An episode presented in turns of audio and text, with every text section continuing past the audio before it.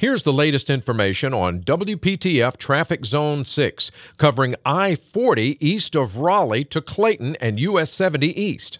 Traveling westbound 40 still expects stop-and-go delays from 42 through the Clayton bypass. It gets a little better from there, but still slow up to business 70. Tune to AM680 WPTF, the traffic station, with traffic reports every 10 minutes on the 8s, morning and afternoons. Zone-by-zone reports are an exclusive feature of WPTF Triangle Traffic.